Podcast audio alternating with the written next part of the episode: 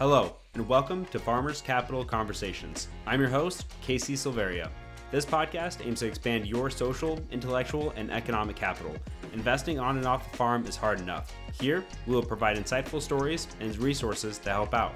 Full transparency, this is our shameless way for youth like us and hopes you partner with us down the road. Lastly, there are no ads here. All I ask is you enjoy and share if you find value. Now, on to the episode.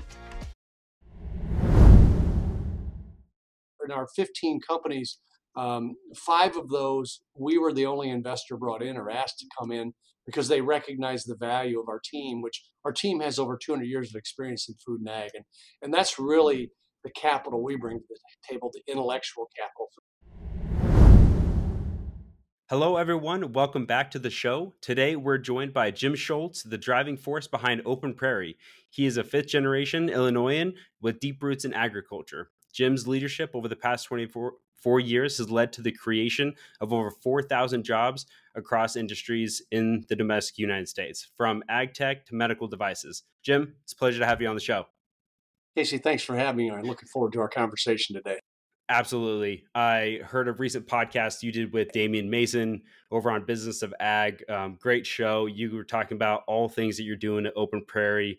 And I immediately thought, I got to get Jim on, have a conversation, get our listeners in the know about what you guys do and what you look for in ag companies, you know, hoping to get to the next stage of their their company growth and trajectory.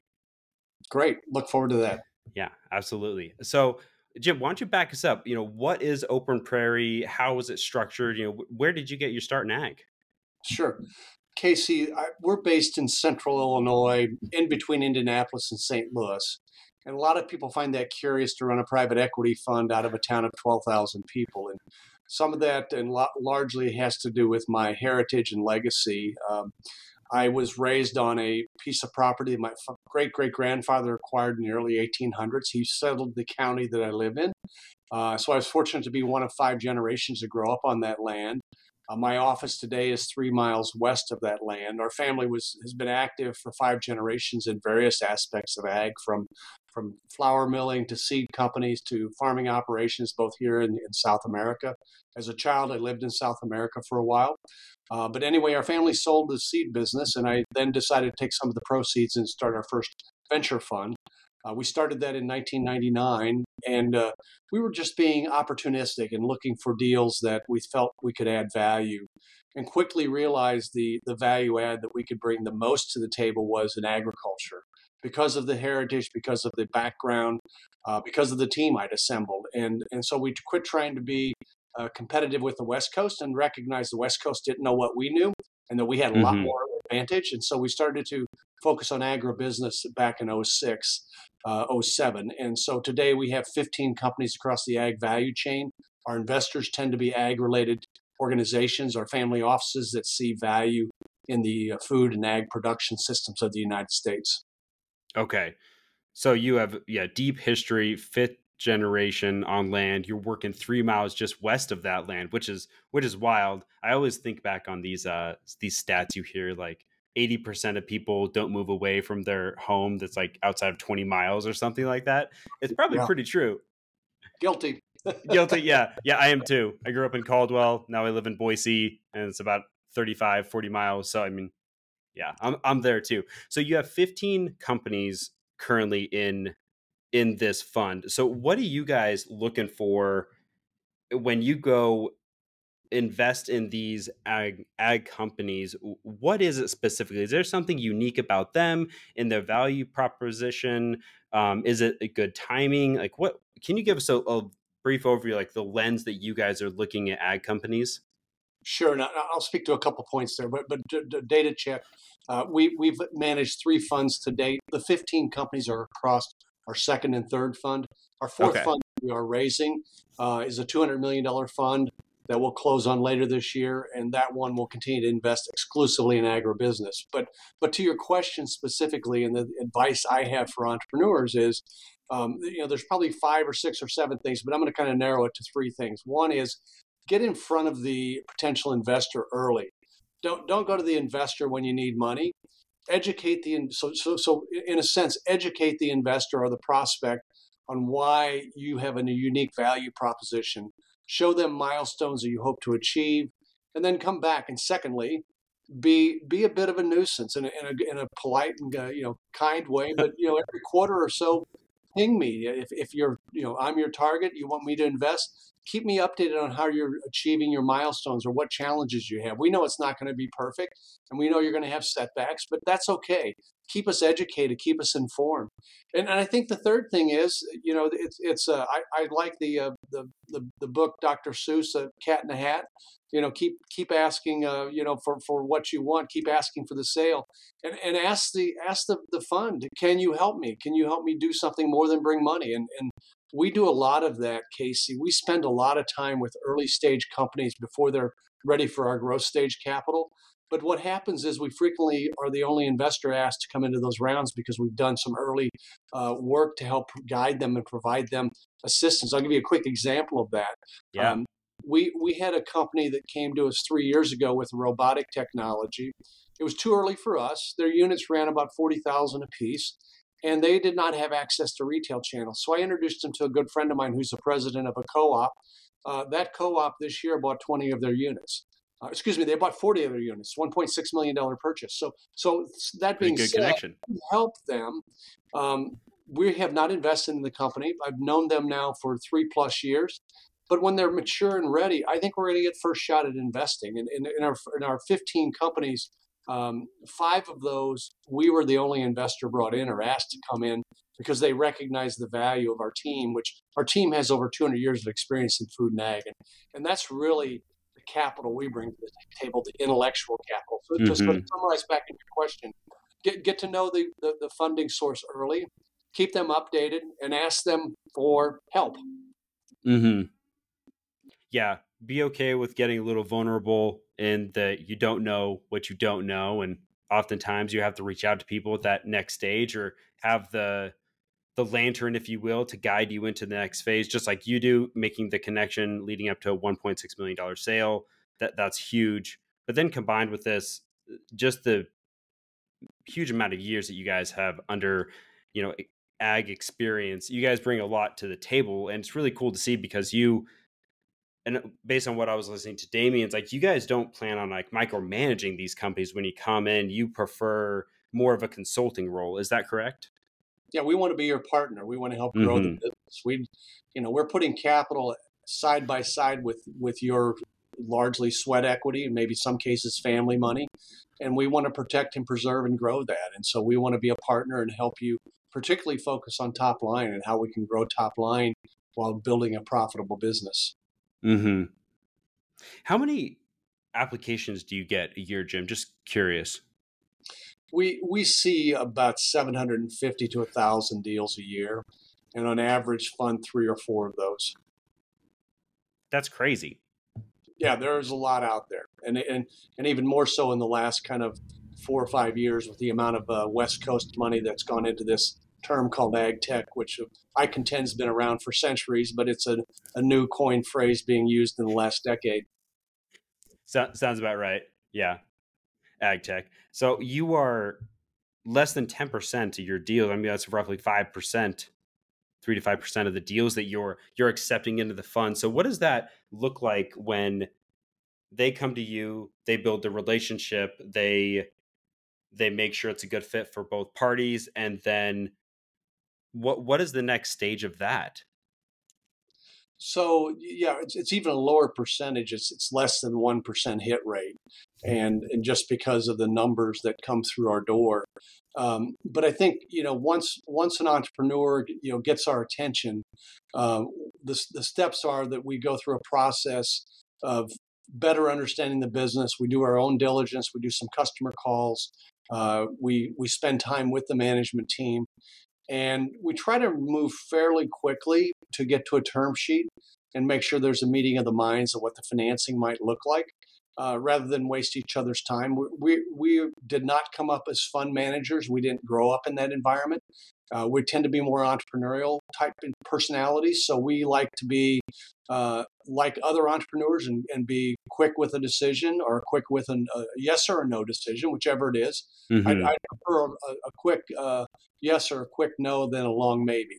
And so that's Yeah. how we treat our entrepreneurs, and we try to get to a term sheet within a few weeks of making a decision to go forward. And then we run a concurrent process where we go deeper in diligence. We do uh, maybe some technical reviews. We'll bring in outside resources to complete the diligence, and then move concurrently with legal documents to a closing. All of that being said, I'll, I'll give you two kind of uh, d- dates of reference. The average time between when we met an entrepreneur and we put money into an entrepreneur, our last fund, was four and a half years. Don't, don't be daunted by that. We've done it as fast as a year, and we've done it as long as 12 years from when we met the company. So, so it's a process. Don't don't Yeah, look yeah. at anything short of that.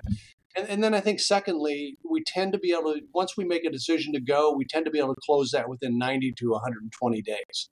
So if, if we're we're issuing a term sheet, we're going to move that within a hopefully within a quarter to a close.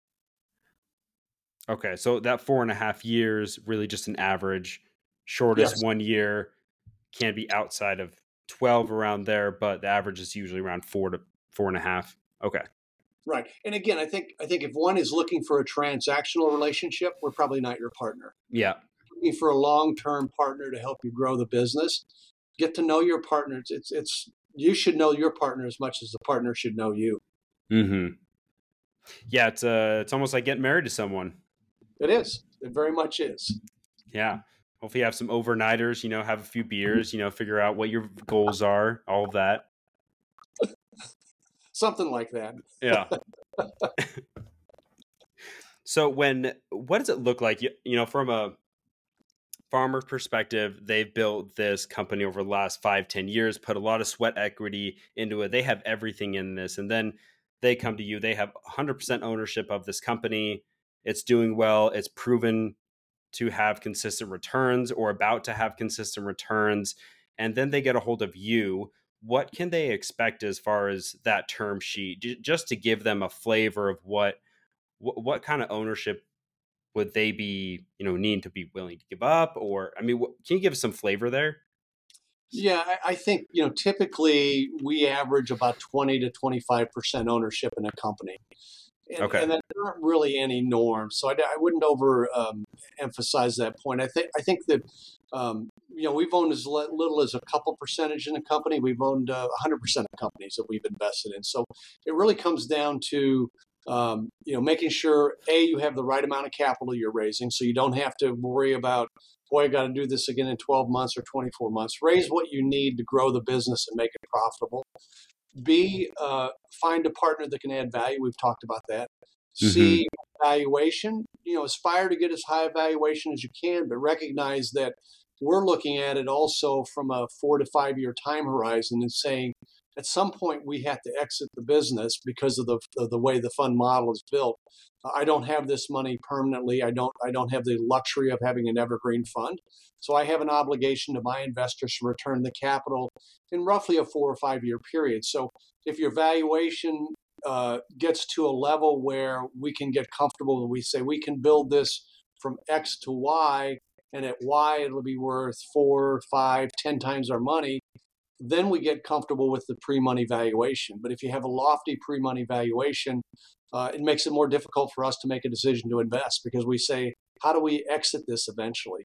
Uh, I tell entrepreneurs all the time, Casey, I said, don't take my money if you can avoid it. Take it from other investors that have a, a longer time horizon than five years. The, the fund investment model is very broken. It, it, it should be different, but it doesn't allow it. it the, the industry's set up on a 10 year fund cycle uh, Mhm. with a five year investment window. So it's, it's, it's a, a challenge to be a longer term investor, particularly in agriculture, when you only have a five year window to get in and out of an investment. Mm-hmm. Actually pretty similar to the real estate deals that I'm part of. You know, typically those hold periods around five years. So there is some similarities there. Very, very much so. Yes. Yeah. Well, it's all about returning capital, but maybe we could dive into that a little bit. So, where are you getting your capital from? I mean, you have all this money, you go through a very heavy due diligence process, you accept less than 1% of the applicants on a yearly basis into your fund. So, you're a farmer, you hit that 1% mark and then you're wondering where where's this money actually coming from? I mean, I realize Open Prairie has all this knowledge and experience. They're going to he- help me get from A to Z, but on the back end, you know, what is driving this four or five year hold period and then the eventual exit of returning that capital. Can you shine a light on that for us? Sure. So our investors are, are largely made up of, of four um, subsectors. One is uh, commercial banks that are investors and or have a large presence in agriculture, and, the, and these names are on our website. So uh, CIBC, UMB Bank, uh, First National Bank of Omaha, uh, to name a few. Um, and, and, then in addition, a second category is the Farm Credit System banks, CoBank, Compeer, Farm Credit Services of Mid America, um, Farm Credit Services of America. So those are some of our investors as well. That represents about um, about 80% of our investment dollars. We also have family offices that are investors, and then high net worth individuals. Uh, a few strategics, uh, for example, the North Dakota Farmers Union is an investor in our fund. The Iowa Corn Growers. Those are those are the type of investors that are also very important to us strategically because they give us access to the farmer uh, in different regions and different in different ways that uh, we have mm. access. We have good access, but it just enhances that access for us. Hmm. Okay, that makes a lot of sense. So you have these big banks trying to diversify their own company's portfolio, and one of the ways they do that is by investing in ag, and then you are a key player in that space. So why not partner with Jim and Open Prairie? You know get some diversification happening there. So what are the banks and family offices and, and maybe can you dive into or clarify what a family office is for those that may not be aware? Yes family office tends to be um, a, a, family that maybe is a third fourth generation that has accumulated maybe several hundred million to north of a billion dollars of capital and they continue to invest the family money on behalf of the family so it may be you know second or third generation, fourth generation. We have uh, a couple of families where it's uh, seventh generation money, uh, and that family still invests together, um, and we help manage some of that money for them and invest in this asset class for them.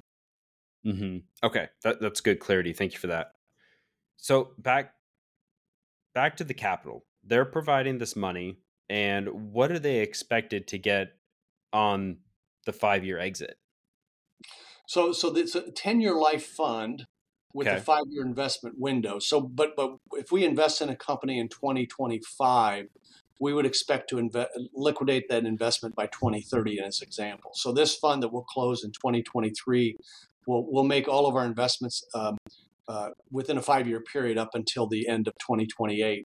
The fund will terminate though at the end of 2033. So we we have an obligation to liquidate the investments we make within that 10-year window of the fund origination date. Uh, but uh, that that's a little bit of kind of how we you know approach it and how why we look at it on this kind of time horizon because of the investor's desire for us to invest the capital and get return on that capital. What what they're looking for is is pretty simple. They want a good IRR or a good uh, multiple return on their investment. Uh, typically, what we have seen and experienced is greater than a 15% IRR and greater than two times the capital back. Keeping in mind that's about a five-year duration. You know, it, at least um, financial scholars say if you can double your money every eight years, you're doing pretty well. We're hoping to double your money every five years and, and keep the duration of your capital at work to a lesser number in the end, we're un- unapologetic capitalists. We're there to make money for our investors, and that's our obligation. We don't have a social mission that says we're going to try to be X to somebody or some country. We're here to make money for our. We're going to do it legally, ethically, and morally correct, but we're here to make money. Yeah. Well, at the same time, you're providing value to them. You're having you're putting their capital into a good place. You're putting it in rural America, helping ag companies get to the next stage of of their growth trajectory. So when I look at it from my desk, I I see it as you know it's a really it's a win-win solution for everyone around. Like everyone's getting a little bit, and you're kind of you're that middleman that's making that relationship work and providing that um, experience uh, to both parties really and helping helping them understand what's going on and really vetting all of these opportunities as well Exactly, and and to the point you made, I mean, there, there's a there's a social impact on what we're doing as well. The companies we invest in are largely in towns of under ten thousand people. Uh, mm. Uh, we're, investors in a company yeah. in in uh, you know Scandinavia, Wisconsin, Lucerne, Colorado. I mean, t- towns that you've never heard of, the towns that are sub 100 populations, where we're bringing capital to work, keeping the jobs in those towns and adding more jobs. And in fact, uh, in, in our most recent fund, we've increased our employment base by a factor about one and a half times. Uh, by by bringing growth capital, adding new plants, adding new uh, you know facilities, new sales territories, that helps rural America. That's also a good thing for for those that have an interest in both getting good return on capital and bringing good good results from an impact perspective. Yeah, I was looking at your chart you shared earlier, and just the mass amount of jobs that you guys have created in these rural communities is huge. I can't remember what they were, but I, I don't want to misspeak because I've already butchered one math statistic today so far. So I don't want to do another one. well, the, the, quick number, and these are as of 1231, uh, when we invested in the companies across the 15 companies, 670 jobs. Today, that's just short of 1,200 jobs. So not not quite two times, but but you know a, a good growth and, and a, a, manageable growth. And and uh, the other thing we do is we bring a lot of syndicated dollars to our deals. For every dollar that we put to work in a deal, uh, we bring we brought to date seven additional dollars behind that. So if I put uh, you know five million dollars into a company, we'll have another 35 million follow us in a deal.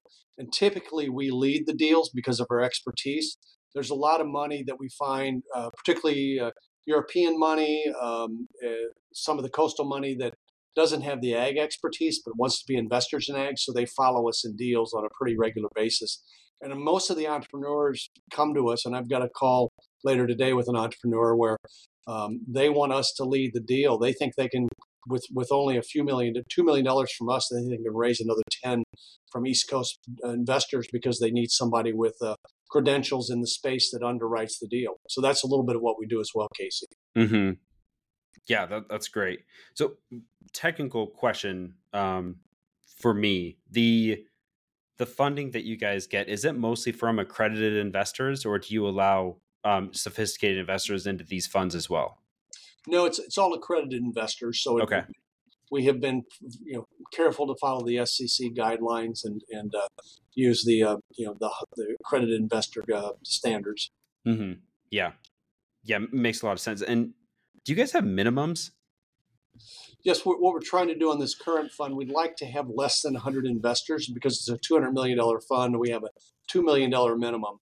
Uh, we have lowered it in the case of strategics where we think they can add additional value and, and uh, bring more to the table than just capital. So, um, you know, my attitude as an entrepreneur is try to figure out a way to work with somebody within their means and not try to, you know, force a, a solution that doesn't fit. Mm-hmm. Yep. Yep. Makes a lot of sense. All right, Jim, we got to hear a success story of this. We've talked about so much of the minutia. It seems like for me, um, I like the minutia though. Um, so, what's a success story that you got for us? You know, the one I like to talk a lot about is a company we invested in uh, three and a half years ago called Shenandoah Valley Organics. Their, their brand is called Farmer Focus. They're a poultry production um, operation that sells their product on the uh, East Coast, largely on the East Coast. They're moving uh, now west toward the, the, west of the Mississippi. But uh, when we invested, they were a company doing about 80 million a year in revenue. Um, they're now at about 3x that. Um, and uh, we've increased workforce. We've added more farmers to the growing network and um, have built a very profitable business that we think is an, uh, you know, a symbol of, of, rural America. It's in a small town in western um, Virginia, and uh, they have uh, you know added hundreds of additional jobs uh, to people that you know are, are needing you know that 20 25 dollar an hour per, per uh, hour wage. And good wages in a small town and, and a good healthy environment. So that that's one of the shining stars in our portfolio. It, it uh, is symbolic of you know everything that we we believe in. Making good return but also bringing jobs to rural america bringing additional capital to rural america uh, and and just a lot of positive things there. Mm-hmm. So what were a few of their bottlenecks that, that kind of forced them to come to Open Prairie and say jim like we need your help we need some experience maybe we need some capital too what, what was that conversation like they they needed to expand their production and also expand their cold packing capabilities. And so with our capital, they were able to do that. So that, that was, I think, the most significant bottleneck. The other one, which is more of, a call a positive bottleneck, they had a number of other farmer growers that wanted to be in their group, but they didn't have the ability to accept their, their production because they just didn't have the, the processing plant. So, so we solved both of those kind of, I'll call it bottleneck problems with one, one solution. Gotcha. And so they, so why not just go to the bank? Like, why do they need to go to you? Well, eh, eh, they, we do have bank financing as well, and that was part of the total finance package. But eh, in many cases, the bank will only go so far to uh, permit uh, X amount of, of, debt on the books of, a, of an organization. You know, some cases three to three and a half times EBITDA, uh, and and after that, they're kind of at a point where they either have to raise sub debt or, or equity, and we do provide either to companies that have that situation where they don't have ability on their balance sheet to bring on any more senior debt we can come on with junior debt or equity and, and help uh, you know allow that growth story to happen. And in some cases we've been able to add uh, you know senior or junior debt or equity and have the bank actually increase their credit facility because there's an additional support on the balance sheet.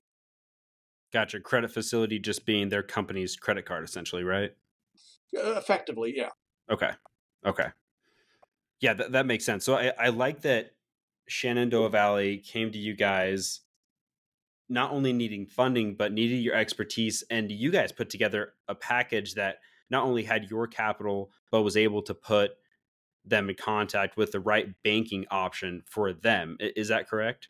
That's over over time that's been the case yes okay. it, it, doesn't always happen overnight but we just mm-hmm. recently closed a new financing round that uh, uh, we participated in as, uh, as a, a, second round investor. We invested three and a half years ago but put more money in this year in order to help facilitate a senior credit facility. Gotcha.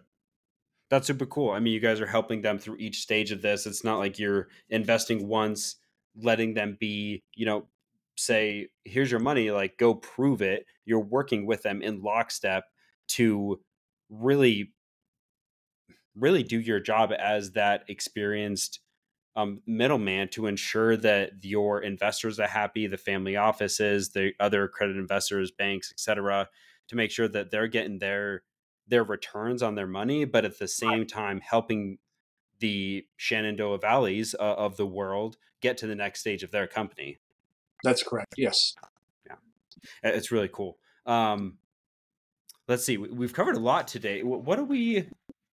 What do you want to talk about? I've just been poking holes at you. I'm sure you had you sent me some slides um, earlier, and we talked.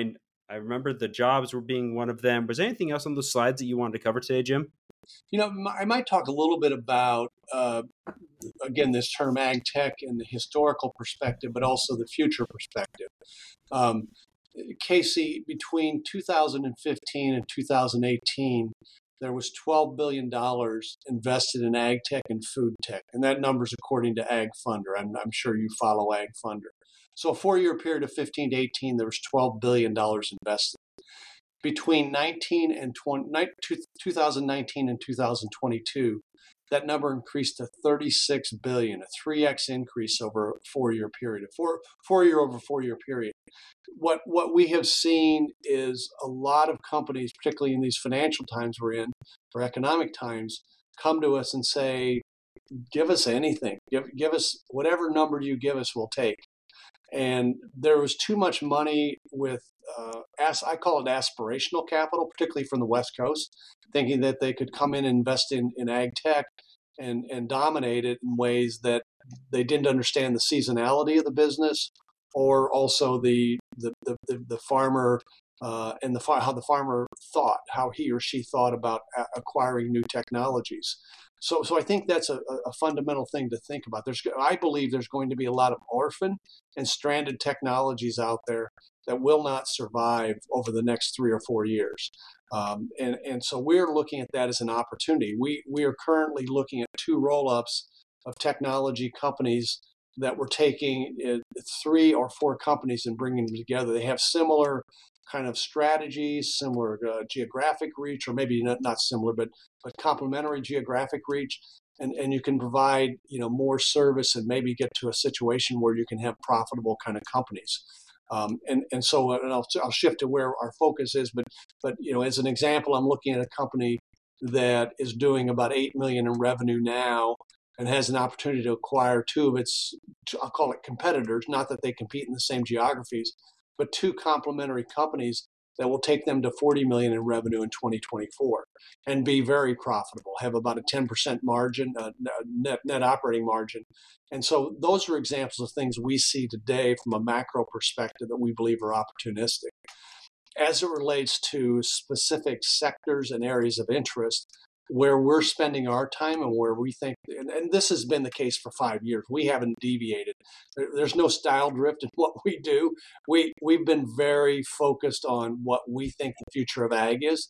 The future of ag is we think three things. One, and there's more, but but one is um, improve crop input and efficiency in crop inputs, whether that's nitrogen fixation technologies or technologies that that uh, you know see and spray like John Deere has those types of applications where you're being more efficient, more sustainable in how you put inputs into the into the field, into the crop. Two is um, in automation and robotics. We we all know about the labor issues. We know about uh, you know the um, the visa issues. Uh, I've got friends that farm that have brought people in from South Africa to help operate their farms. You know that that will probably continue, but it's going to become an increasing issue. So we're looking at a lot of things in robotics and automation. And then okay. third, uh, where I live, 80% of the potable water flows through where I live here in, in Illinois, or, or, the region of Illinois, the Midwest. 80% of the potable water in North America flows through us. But I think water is gonna, going to become more and more of an issue. Uh, it already is if, if you're you know pretty much uh, you know west of the Rockies and, and maybe into uh, some of the uh, high plains of uh, Dakotas and Colorado, Nebraska. Mm-hmm. But I mm-hmm. think it's going to become more and more of an issue how we divert and use water, and I think there's some great opportunities there as well. So again, we're looking at at uh, you know crop inputs and, and more efficient use of crop inputs, uh, optimization of automation and robotics, and and water uh, optimization as well. Those are three sectors that we think are opportunistic. We're not limited to that, but that's where we look as we look at investments. Of course, all of that overflows into data and how data is used. Um, I, th- I, think there's some plays there, but but it then drills down to those sectors when you're looking at data. Hmm. Well, there you go. For anyone listening to this, I mean, you just gave it a look. Like if you were to invest in companies into the future, it'd be improved crop inputs, automation, or those focus on water conservation. I mean, that's that's kind of a, a, a, sound playbook in my opinion. I got a buddy out of California does has a company really focused on managing crop inputs as well. Um, a spit off benefit of his company is also water reduction as well. Um, but yeah, huge things happening in automation as well. I mean, we just see what happening in AI, language models in general. I think there's going to be a huge, huge boom there. I don't think that's um, a question mark in anyone's mind. It's here. So now it's just how do we manage that and get it get it in the right place in the right time. It seems like. Well, I've talked about AI. Uh, I spoke a, for a group of farmers uh, this spring, about 200 farmers up in Iowa, and I was asked a question about AI. And this was uh, two days after Elon Musk said that we need to slow down the AI. And, and and kind of my perspective is we have to have AI that we can trust. And trust is such an important part of what we do in both our investments, but also what the farmer. The farmer buys from people they trust. And, and that's what a lot of people in the investment field understand. Uh, AI, I think, has to find a way to prove that it can be trusted. I'll give you a quick example. If I'm a farmer and I'm farming bottom land that's along a river, and um, it you know has flood potential, but I need to also put certain inputs onto that land, and I go to AI and ask what those inputs are, is the information coming from my retailer, from my fertilizer company? Is it coming from the federal government and USDA who wants to uh, pursue WOTUS, or Waters of the United States, and say because it's along a waterway, we don't want you to put any fertilizer? So, mm. so the fact that it's coming from different sources, we need to know what those sources are. and We need to know that we can trust those sources. So I, I caution my farmer friends to be careful uh, because just putting in my example of well, how much fertilizer should I put on this 40 acres that's along the river, you may get an answer that that uh, is skewed by someone's bias on what what should be done along waters or what should be done with with uh, you know potentially waterfowl that that uh, go, go, along that river that could be uh, not as, as mm-hmm. habitat for them that type of thing. So I, I think ai still has a long way to go as it relates to agriculture yeah i think that's a really good point you bring up jim eh, just the data the data source the trustworthiness and also the integrity of that and is there any you know for lack of a better term like narratives that they're trying or in programs that they're trying to push to to get what they're looking for because at the end of the day you know sometimes it's not always a, a win-win solution Correct. when no matter what you're talking about be it automation or just partnerships in general you know a lot of times you have to look at you know is it truly a win-win situation or is it is it one side just trying to push the push the needle in favor of them? Exactly. Yeah. That's a, that's a good point jim. I, I, like that you brought up those those three facets improve crop production crop input resourcefulness automation water conservation um, thank you for giving us a line of sight into what you're thinking as well in the next you know, three to four years these ag tech companies. That's an interesting stat that you're talking about you know the the investment dollars going from 12 billion to 36 billion i think you said and uh, that was largely all west coast money. That's a that's a huge push. It's a lot of money out there It yeah. is, and, and, if you've got a five-year investment window, uh, you're going to have to start doing something and turn that money over, um, you know, in the near term. Hmm. Yeah, most definitely. Well, Jim, this has been a pleasure having you on the show. Thank you for coming on and you know diving into some of these details about what you and the team at Open Prairie do, how some of your investments are structured, how you view business partnerships, what you look for in companies. You gave a success story about Shenandoah Valley Farms. That was really great. You know, providing really a customized solution for them over time um, that provided solved the multiple pain points for them just being in relationships with you. Um, so that was a great example for us to get a little flavor about what you do at Open Prairie. Is there any one last thing you'd like to leave us with today, Jim? You know, just encourage entrepreneurs to not be bashful. Reach out to me, uh, Jim at openprairie.com, or investors that want to learn more about what we do, uh, www.openprairie.com. We'd love to uh, have conversations with both because we think we can bring real value whether it's for your investment dollars or for your your company and your ability or desire to grow that company. We'd love to be a partner with you. All right. Sounds great, Jim. We will also throw those in the show notes for you to make it easy for listeners if they're interested in reaching out. So, Jim, thank you again. And to all the listeners out there, hope you do, enjoyed today's episode and look out for another one next week. All right. See you, everyone. Later.